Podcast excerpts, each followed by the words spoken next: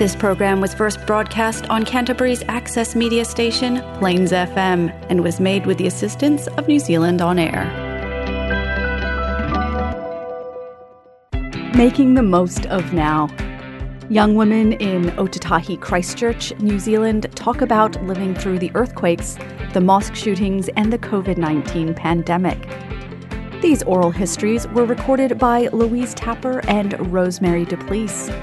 Thanks to the Christchurch branch of the National Council of Women, the Collaborative Trust, and UC Quake Studies. This is the final episode of Making the Most of Now. We will be hearing from Rosemary and Louise, the researchers behind the project and Marianne, one of the young women who was interviewed. But first, we hear Clare's story. Clare is 32 years old and has physical disabilities. Clare works full time supporting people with disabilities in the community. Her story is voiced by a student at the New Zealand Broadcasting School at ARA. So, just to start with, can you tell me a bit about your life at the moment? Okay, yeah. Well, I live in a flat by myself. I work full time at Aroha Action as a service coordinator. I have a caseload of people that I support with everyday life, so housing, education, and employment. I also organise support workers to support people in their community. I'm quite active. I go to the gym and I swim. My family are all in Christchurch and I connect with them weekly, and I have a good network of friends in Christchurch. Thank you, Clare. Can we just go over a bit of Christchurch related history, which has you know, been quite a bit lately? What do you remember about the time of the Canterbury earthquakes? The September quake, I was still living at home, and I can remember obviously it was a huge event, but it didn't really impact me as much as the February quake. I think because I was at home my house was fine, my family were around. Yes, it was a shock, but it wasn't as significant for me as the February one. When February struck, I was in my first stats lecture at university, and I was upstairs in an old building. Of course, being a wheelchair user, I was reliant on people to get down. I found that really traumatic. In the weeks following, I was in a daze. You saw all these people getting stuck in to help people, and I was in a fog. That really impacted me. Then the bigger ones following that, we had the June one, where I was again at university. I was outside, but I can remember that had quite an impact. Looking back, I think because I was out and didn't really have close people by me, so particularly that February one, I was reliant on strangers to get me down the stairs. I think if I had had people I knew with me, it might have not been so bad that June one had quite an impact on me as well. But then as time goes by, it gets less, and you can look back and say, that was shit, and move on. Then the mosque shooting last year, that was really bizarre because it felt like it did after the earthquakes, like something's bad's just happened and that's out of control. Again, living on my own, I think, so all these kinds of things. Now with COVID 19, that's another big cloud of uncertainty like our worlds are constantly changing. You make plans and things have to change. With the mosque shootings at that stage, you weren't at home, you were in your own place, is that right? The mosque shooting, I was in my own place. I was actually at work at the time, and of course, we were locked down for a few hours. So, because you were at work, um, you, you had colleagues around and, and people you knew, did, did that feel a bit better for you? Yeah, it did, a lot better. So that earthquake experience, it sounded pretty traumatically. Did it go on for quite a while, that feeling of sort of daze? Yeah, it did actually. I was just lying on the couch and in a fog. I guess it was the shock of the whole experience. You started talking to me about COVID, which is what we want to hear about today and focus on.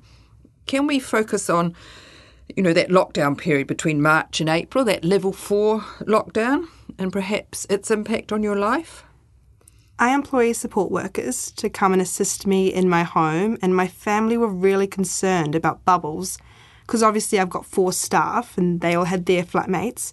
So my mum actually moved in with me for that time. That worked well for both of us because she needed to close her business, so she moved in. I worked from home and she supported me and got to do her own thing during the day. It actually worked really well. And I think it's not easy going back to living with a parent after being apart. But we made it work. That was okay. I was really pleased to have her there because I think the isolation would have really got to me. Even if I did obviously have support workers coming in, it would have still been very isolating. Hmm. What was especially difficult for you, do you think, in that lockdown period? I think that the world had just completely changed. In 48 hours, our world had become confined to being at home, and our outings were a weekly trip to the supermarket. I've got quite a number of connections in Christchurch, and I think not being able to see people, you connect online and turn on the phone, and it's great, but it doesn't replace that in person connection stuff. And what about for work, Clare? How difficult was it for you for work, or wasn't it difficult? I did find work a bit of a challenge. I have someone to assist me with my paperwork and that kind of thing here. We made that work. I shared my screen and she could do things from her house. It just took a lot more effort. In some ways, it was harder, and in other ways, things got more efficient. I wanted to keep some of how we worked over that time, but it's scary how quickly we've gone back to I can't meet you this week because I don't have a driver. In actual fact, we could meet on Zoom like we did a few months ago. It's just keeping some of the positive things that came out of lockdown. So perhaps that's something you liked about being in lockdown, that, that you could be um, more efficient in your work? Was there anything else you liked about being in lockdown? Yeah, I think life was a lot more simple, and I did quite like that. I was talking to a friend about it recently. I think anxiety levels went down.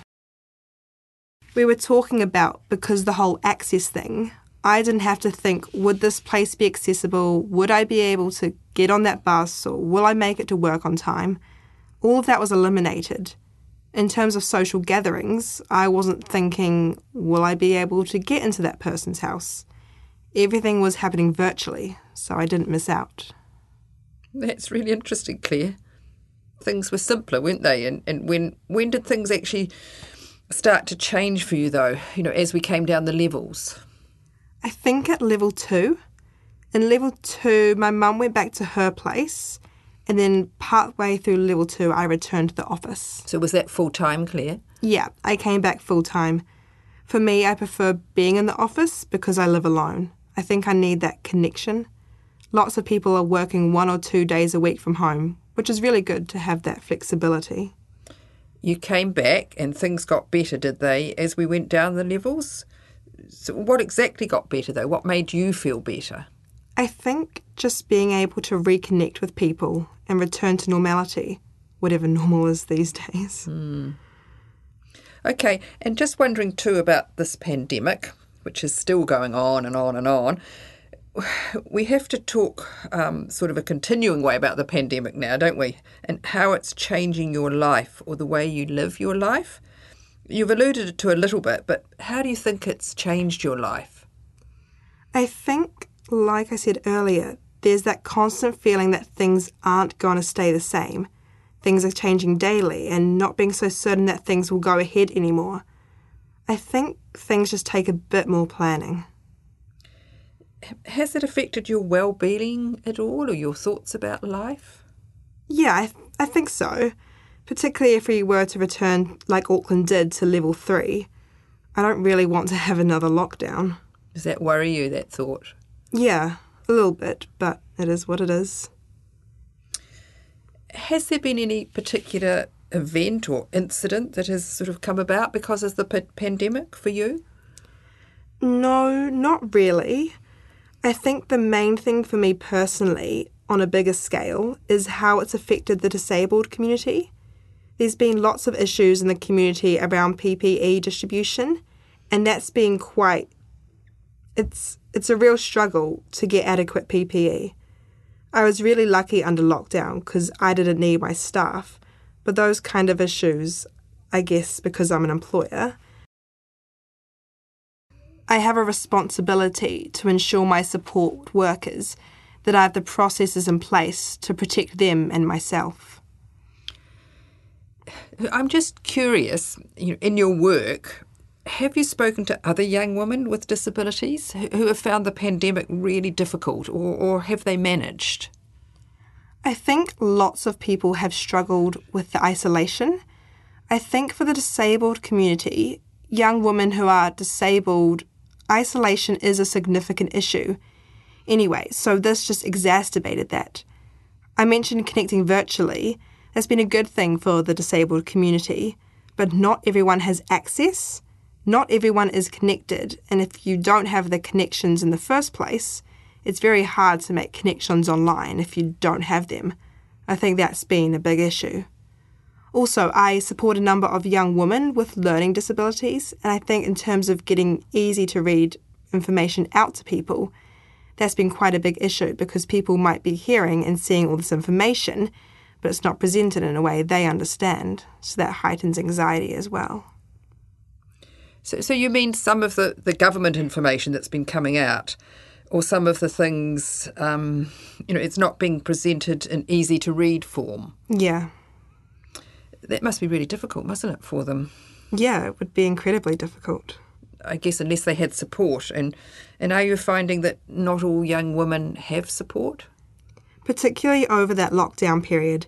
Here at Aroha Action, we were providing face to face support for essential services only, and most of our work is non essential because it's supporting people in the community.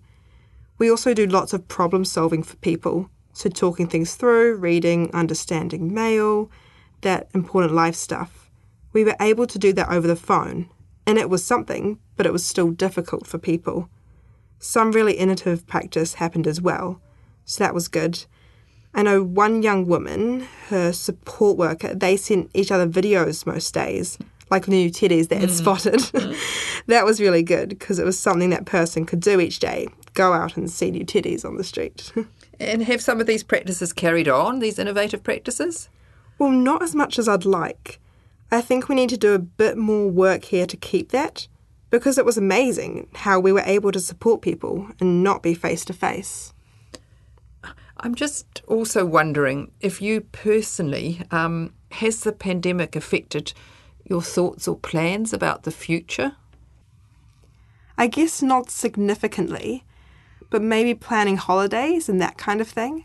A friend and I were meant to be in Queenstown for a week in April, and now we might plan something, but it very well may not go ahead.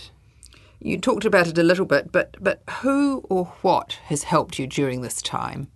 I think being able to stay connected I think work's helped me, to be honest, mm. given me a focus to get on and do it. It's hard, I know, because you can't speak for other young women, and I know that, but are there some women, some young women that you've heard of that perhaps um, don't have the work or don't have the fa- focus? Do, do you think it's been harder for them? I think so, especially with the media and how they sensationalise mm. everything. I think if you don't have a lot going on during the day, you might focus on that a lot more and get caught up. It's good to have other distractions. Do you think this p- pandemic is going to have an impact on young women with disabilities who might be looking for work? Absolutely. The barriers for disabled women getting into employment are enormous anyway. It's a major issue, but the pandemic has heightened mm. that. Mm. And just lastly, Clare, what do you think could be done better for young women in Christchurch now and in the future? That's a very good question. A great thing to come out of the earthquakes was that you go down the street and someone would say, How are you? That wasn't just, How are you? and I don't really want to know. It was a, How are you doing? I remember that, and that was great. I think we as a community we need to be doing that more. I did notice that a bit over lockdown, like you'd go out for a walk and someone would be over there and you'd have a small exchange. I think keeping some of that stuff. I think there's been lots of messaging around mental health now and the five ways to well-being, but continuing with that because that is a significant issue. Do you think there are particular areas of support that, that young women might need or, or need to be able to, to access? I think there's a big issue with domestic violence mm. and young women. That's a huge one. I think keeping opportunities for young women to engage who might be quite isolated in their community. I don't know how that would look, but some initiative to bring people together, even if that's just online. I think some messaging into the well-being stuff, but messaging that it will be all right, all this is going down, but actually, we'll get through it, building resilience. Thank you, Clare, so much. I really appreciate your time. Thank you. Thank you. Kia ora, I'm Pia Titus, a producer at Plains FM. Today, we are wrapping up the Making the Most of Now series and are going to have a chat with two of the project's coordinators, Rosemary Duplessis and Louise Tappers, who were the researchers behind Making the Most of Now, and Marianne, who was one of the young women who was interviewed as part of the oral history project. Could you tell me a little bit about yourselves, um, Louise uh, yes, so kia koutou. Um, thank you, Pia, for um, allowing us to have this chat. It's really good to have this, this wrap up session. Um, I am originally um, an educator, so my background's in education. So I started as a teacher and teacher educator, and then spent um, many years in the uh, my area of specialisation, which was gifted and talented education, working with parents, um, students, and educators in policy and practice and research. And then latterly, I have uh, been working as a researcher, as a contract researcher, and doing qualitative research for mainly for an organization called the Collaborative Trust, which works in research and training with young people, and also um, as an independent researcher.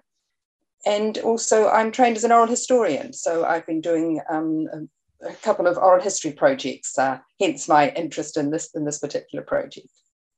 Wonderful. And Rosemary, um, how about you? How did you come to this project? Well, I came to this project because Louise approached the National Council of Women Christchurch branch with her idea for it.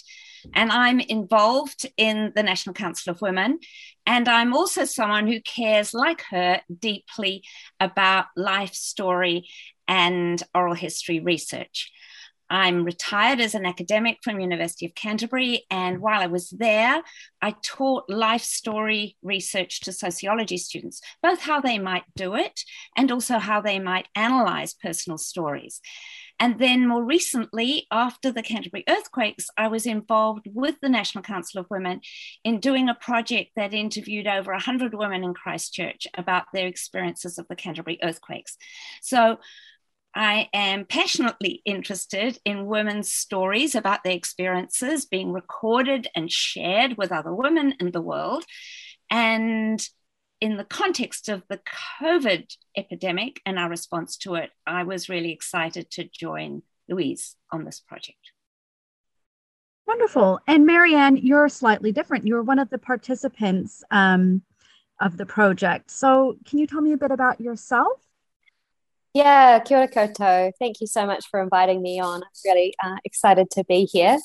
Um, I guess I'll start with what I do for work. I'm uh, a lawyer by profession, but um, have expanded out into a wide array of different things since training at law school.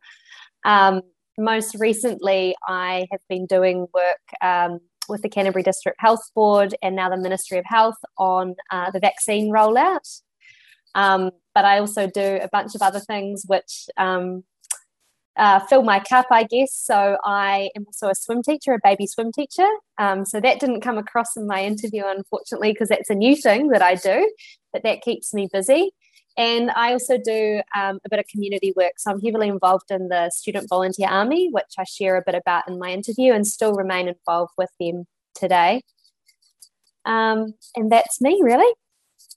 Wonderful. And um, we should mention that we are recording this during the current Delta variant lockdown in August of 2021. So we will be mentioning um, lockdowns and um, the past one and the current one. But um, let's talk a bit more about the project. Making the Most of Now began as an oral history project, and I'd love to hear a bit more about the background of the project and why collecting these stories were so important. Well, I guess um, in thinking about, you know, as COVID came about and in thinking about COVID 19, um, you know, the thoughts were that really, as the pandemic sort of went through, it, it was one of the it is going to be there's no doubt one of the most significant you know global historical events of the 21st century um, and it's such an inca- impact on people's everyday lives and, and their hopes and plans for the future and everything's going to be changed irrevocably because of this this pandemic and I, I guess the thought for, for us for rosemary and i was that young women are a, a group whose lives are really greatly affected by this pandemic young women particularly. Um, so many young women have worked as essential workers. Um, they're caring for young children, um, you know, trying to parent young children and, and work at the same time.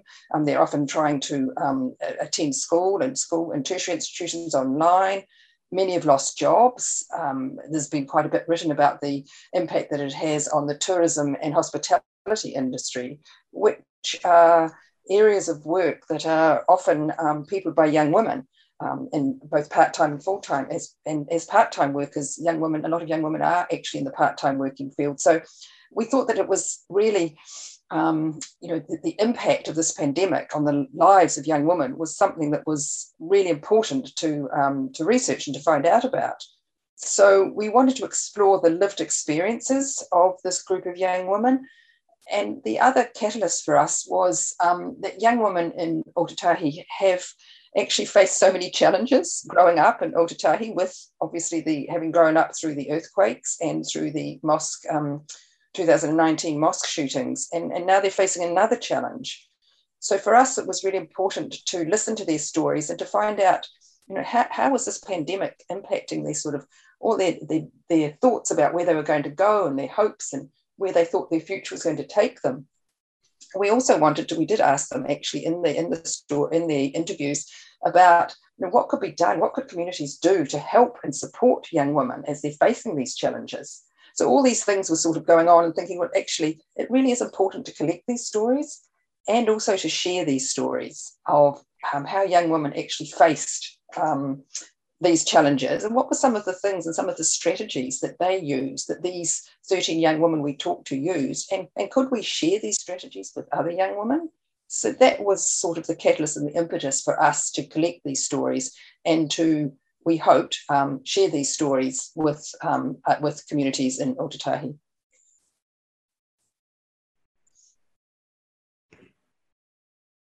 Did you have anything to add, Rosemary?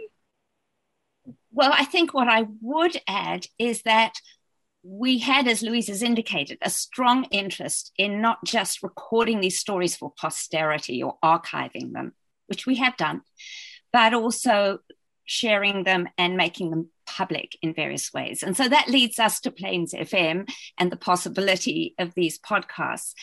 And we did also, after we'd done the interviews, have a meeting with some of the young women who participated in the project and told their stories. And Marianne was one of them. And they gave us advice about how we might share them in a way that other young women might access them.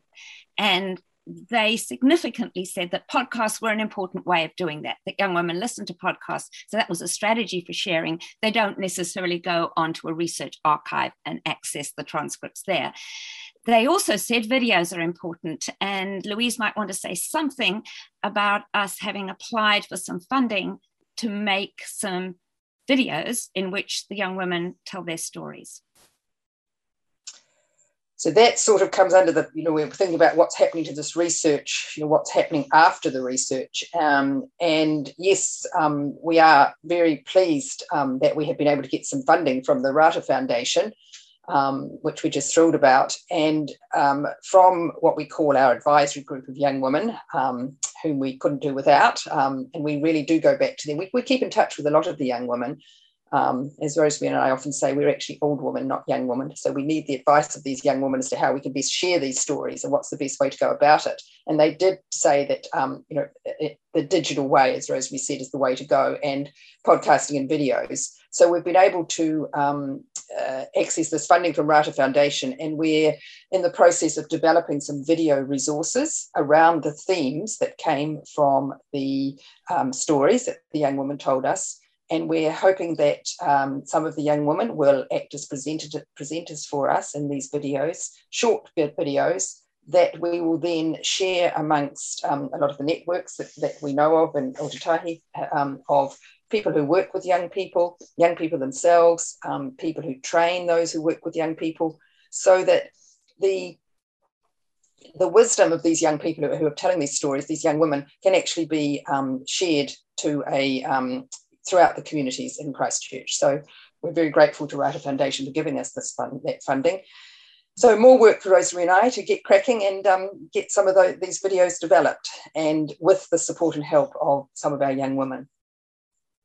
Well, Marianne, what did it mean to you to be part of the project and to share your story about your lockdown and um, pandemic um, experience?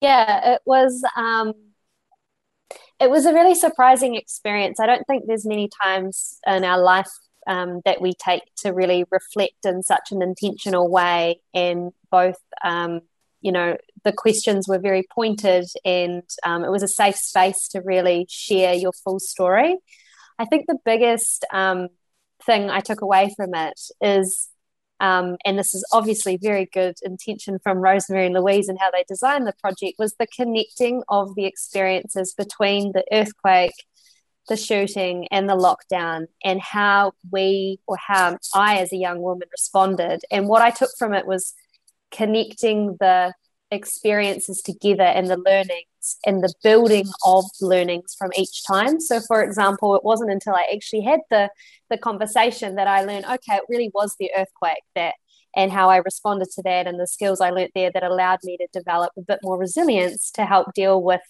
the impacts of the mosque shooting, although not directly affected by that, but in the community. And then similarly into the lockdown so it was a really um, positive experience for me to be able to connect those and reflect on um, the positive impact that it had on me. I think when we reflect on negative events, a lot of the time we think, oh, that was really hard and all the bad things that happened to us. But I found this a really therapeutic experience and actually being able to reflect on the good things that um, helped me in terms of um, building resilience and things. Um, um, so thank you for that. Well, it's like a quite unique opportunity to have time to reflect on that. Um, and, you know, that's quite different from how you would talk to in a more formal setting of an oral history interview than you would with friends and family. And um, have you taken anything from that interview experience and sort of been able to use that sort of in your daily life and thinking about how all of those events have been connected? Yeah, I think um, fast forwarding now to our lockdown 2.0, which when we were interviewing, we didn't quite realize that would that would be happening. I think um, I've been able to draw on maybe not consciously, but subconsciously, that time I had with Louise to reflect on how I dealt with it to give me the strength to continue through this lockdown. Um, and I think, again, having that resource for me to go back and listen to my story and be proud of it um, is certainly something I will continue to, to cherish. Um, potentially, when I'm thinking I've got some, you know, some hard times coming up, I'll go back and, and remember the the lessons, the wise words that I might have I've come come across before that I need to hear again. Um, and this is a question actually that um, I think maybe you will all have some different opinions on. But for for your research, um, what themes have come through? You mentioned talking about both the earthquake and then the mosque shooting. So, starting with um, with uh, you, Rosemary, what are some of the themes you saw across the research? Well, let me pick up on this theme of the experience of the earthquakes and the mosque shootings and then the pandemic because a number of the women we spoke to reflected on those things. And among the things that they recognized as connecting was although many of them were still quite young children at the time of the earthquakes, one of the things they remembered from that time was the sense of community connectedness. That in a crisis situation, in a disaster situation, people had to work on their connectedness with others, whether it was in their immediate neighborhood or across the city as a whole. And so there was a memory from childhood for some of the young women we spoke to of what the earthquakes meant in terms of the important importance of that sense of connectedness in a crisis. And that emerged again when people spoke about the mosque shootings, particularly the, the people spoke about going to the memorial walls or going to major events in Hagley Park or wearing a hijab um, at school or in public settings to indicate their identification with the Muslim community that had suffered um, the loss of life and the injury. And then people spoke about the lockdown period and the challenges posed for the whole country of COVID 19 in terms of a sense that in Christchurch, particularly as a city, people had some learnings to build on in terms of their connectedness. And they did think that it was easier for people who'd had that experience to think about looking out for their neighbors, vulnerable people in their communities, um, making attempts to shop for or inquire about people who might need help in their neighborhood or their immediate vicinity or within the organizations in which they're a part. So I think that that is a theme that Marianne's touched on, and I think it came through in our interviews. The other things, in terms of the positivity, was the strategies that the young women spoke about that they had used to help them in the context of being locked down, having their expectations of what they're going to do frustrated, having their study plans disrupted, being anxious and uncertain about what the next year would bring, which is problematic for young people because they're on the brink of new relationships, new experiences, um, developing new forms of expertise or going into new employment situations. And all of that is suddenly suspended. But what they did do is that they did think about the things that they could do. They developed little work plans for themselves in terms of things that they could get through day by day. They also um, looked at how they could connect to people. So there was a general frustration with the limitations of digital connection. So we thought these young people would be fine in terms of digital communication when they were isolated, but they didn't find that as satisfying as their face to face communication. So they tried as far as they could to connect with other people, and they often valued their relationships with the people in their bubbles. Some people said that they worked really hard on remaking and improving their relationships with parents and with siblings. And for some of the young women we interviewed, taking on some of the jobs of assisting their younger siblings with their study was a way of reconnecting and being useful um, for them. The other thing is this issue of reflection. A lot of the young women spoke about how the COVID time was a time that got them to rethink where they were going in their lives, to adjust their plans, to recognize that they could plan for the future, but maybe the plans needed to change. They just had to have a different time frame. And some people actually chose lines of study or future development that they felt were important to them personally rather than what they thought they should or had to do. And in that sense, they made that period of suspension and reflection positive for their futures as well. And that's wonderfully reflected in the title of the project that um, the podcast series is being called Making the Most of Now. Yes, and that actually came from a quote from a, one of our um, young women. Um, uh, one of the podcasts, if you listen to Cheryl's podcasts, you'll you'll hear that that um, I think come out in her her quote. And Cheryl had a, a you know really tough time going through lockdown, and actually um, she's had some you know uh, trials and in her life. Um, but she, I think, has reflected a lot about um, I think as, you know this thinking time they had was one of the positive things that Rosemary said, and Cheryl was one of the ones who did sort of have this thinking reflection time, and and that's what she was saying that actually, and I think this came out for a lot of the young women that you look we're faced with this, we've been through this, this is going to happen, and who knew that we were going to have another lockdown that it was going to go on for so long. I mean, when we were doing the interviews, did we have any idea that the pandemic? We talked about the ongoing pandemic, but did we know how long it was going to go on? Delta was not a word when we were. Um, doing these first interviews, was it, Marianne? We weren't talking about Delta then. and now look um, where we are. But um, a lot of the young women actually had this, what we thought, you know, such an impressive attitude that actually you've just got to get on with it. You need to make the most of now. You need to make, um, you know, some of the things, our, our plans, our travel plans, maybe our study plans, maybe our work plans, maybe the things that we had hoped that we were going to do are not going to be possible. But let's just make the most of now, make the most of what we've got and where we're at. And, um, you know, we were actually, Rosemary and I were just so impressed with um, some of this resilience that Marianne talks about that um, a lot of these young women um, were showing in, in really um, challenging circumstances. One of the things that, um, and this is just reflecting on my own listening of the series, that we're told about young people is that we um, and I include myself in this just, um, that sometimes we're not as resilient as past generations, but actually over these three very significant events in Ōtautahi Christchurch, an incredible amount of resilience has been shown by the young people in this city.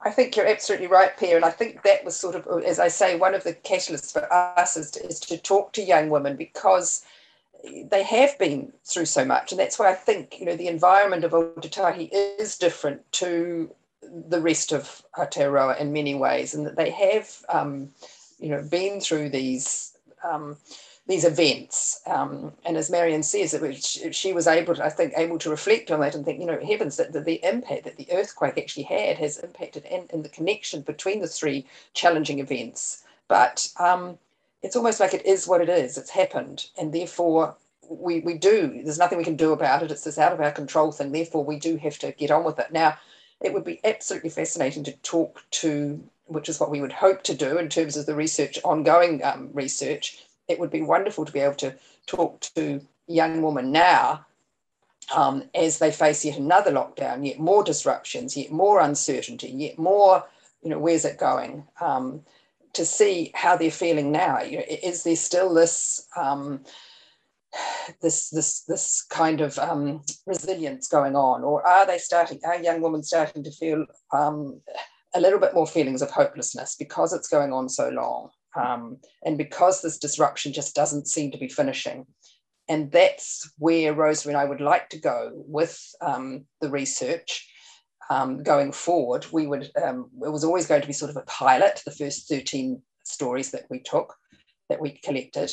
And the um, hope is that we can talk to perhaps another, you know, maybe 30 young women um, from a very diverse range of young women from a whole lot of different situations um, throughout Ōtautahi and even Greater Christchurch.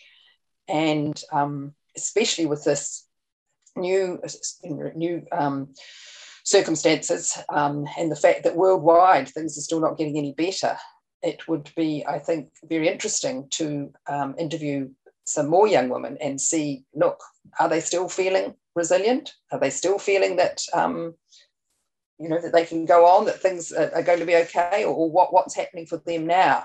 So that's where we'd like to go with the research. Um, we'd, we'd like to move forward and talk to more young women if we can possibly do so.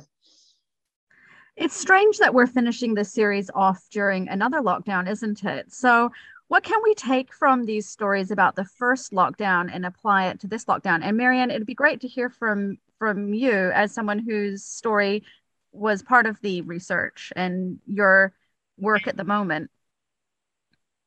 Yeah, sure. And I um, I really appreciate the reflections across the themes, across the stories. Um, I think the connection theme, um, Rosemary, you were talking about is so key. And um, that's all the messaging we have from the government right now is stay connected, check in with people. So the mm. fact that that is actually validated um, from your own research is really awesome across um, three very challenging environments. Um, I think is is awesome. So I think to your question, um, the importance of connection, um, not just from the first lockdown, but from any challenging event, is really important. Um, I also really appreciated hearing um, that other women were, were sharing about the the importance of reflection and having time to reassess their priorities. I think that's a lesson that we can absolutely take from the first lockdown into this lockdown. It's very rare that we have time in our lives um, I think where the whole society has slowed down. Um, while I've been manic at work at the work at the work I've been doing with the vaccine rollout, I've so appreciated the slowness around me. Um, in terms of people being at home, there's no, you know, distractions out on the roads and, and things like that. So I think the lesson we can take is actually honor the time and use it in a positive way um, because it's not very rare. It's very rare we're going to get these types of opportunities um, to take some time for yourself. And again, noting I don't have any children, so I know it's probably very crazy for people who do have kids. They don't have that kind of time. But if there is something you can take in general in the snow, the slowness, slowness, excuse me, of life that lockdown brings, um, see that as a positive. Um, yes. what's the oh What's the role of oral history in your work, um, Louise and Rosemary? Because you've talked a bit about oral history and these stories. How does that how does that factor in your research methods? Um, oral history is, is a really um, oral history methodology. As a qualitative researcher, um, oral history is a really good way of getting sort of a rich and in-depth description um, of what people think and feel. So oral history, you know, the purpose of doing oral history is, is to create sort of a spoken record. Um, so it, it's what you're trying to get is a record of the perceptions of the person that you're interviewing at that time. Um, so it's like trying to get a record of um, sort of eyewitness accounts of um, that person's insights into society and, and society's values and attitudes. So generally with oral history, you don't edit it. You just, which is why it's been so great having these podcasts because we've been able to sort of have the stories in there in full. So these stories are not edited. They they are um, saying that there is some editing done to protect um, um, privacy issues such as pseudonyms and things. So there's been a little bit taken out, but pretty much they're just as is. And, it, and it's hearing that oral histories, you know, it's the hearing. They're not meant to be read; they're meant to be heard and they're like sort of a documentation in time.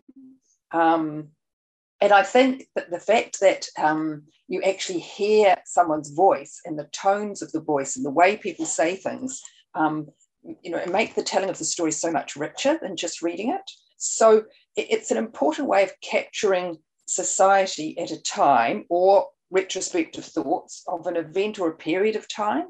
So for this you know, as I say, COVID 19 being really, you know, huge event of the century, to have these stories and capturing these people's insights and their views and their thoughts about it um, uh, for a researcher is, is it, it, allows us to get that depth and that richness um, and that personal account of what's happening in that historical moment.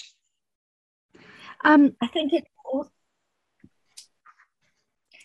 I think it's also really important that these are young women's voices we're doing that with because over the whole COVID period, when you're looking at the mass media and the views of the experts and the prime minister and the health experts and things like that, they are largely people in midlife and older. But this project is important because it gives people access to the voices, reflections, and insights of young women. And, um, and I um, think that's important too, because I think one of the things when you're talking about the themes that came from the the oral history uh, from the project, um, when we asked the young women what could communities in Ōtautahi, Ōtautahi do and to support young women, um, one of the themes that came across was actually just sort of um, you know listen to us, hear our voices, hear what we've got to say, and not only hear what we've got to say, but support us to act on what we've got to say, to be part of the action, to be part of the solution. Um, so having this, you know, one or two of the young women said, um, and I guess Marianne alluded it too, to have the opportunity to actually um, tell their stories and to hear what they've got to say um, for them was really important. Um, and we, of course, are hugely grateful to the young woman, the 13 young women who were generous enough to share their stories. But we hope that perhaps um, for them, it was um, also useful for them to be able to um, have their voices heard because they're really important voices. Absolutely. Um, well, I would love to thank all three of you for sharing um, this reflection on the project. And you've mentioned that you're looking for more people potentially to take part in research interviews. If people want to do um, an interview with you, where can they find your details? Apart from in the uh, podcast um, notes that you'll be able to find with this episode, do you have an email address that someone could get in contact with you? If they email me, um, Louise Tapper, so it's louise.tapper at gmail.com.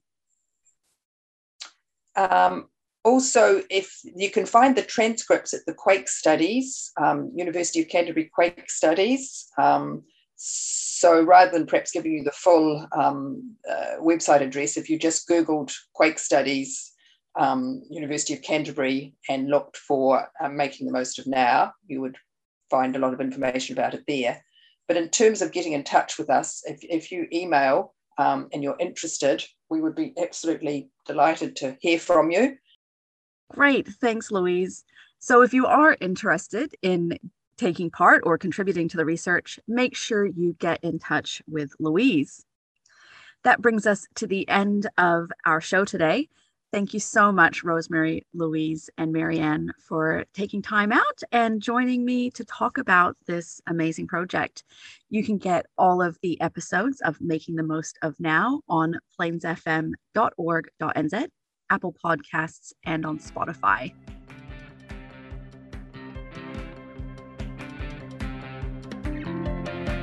Listen to more stories from Making the Most of Now on Plains FM 96.9 Tuesdays and Thursdays at 5 p.m.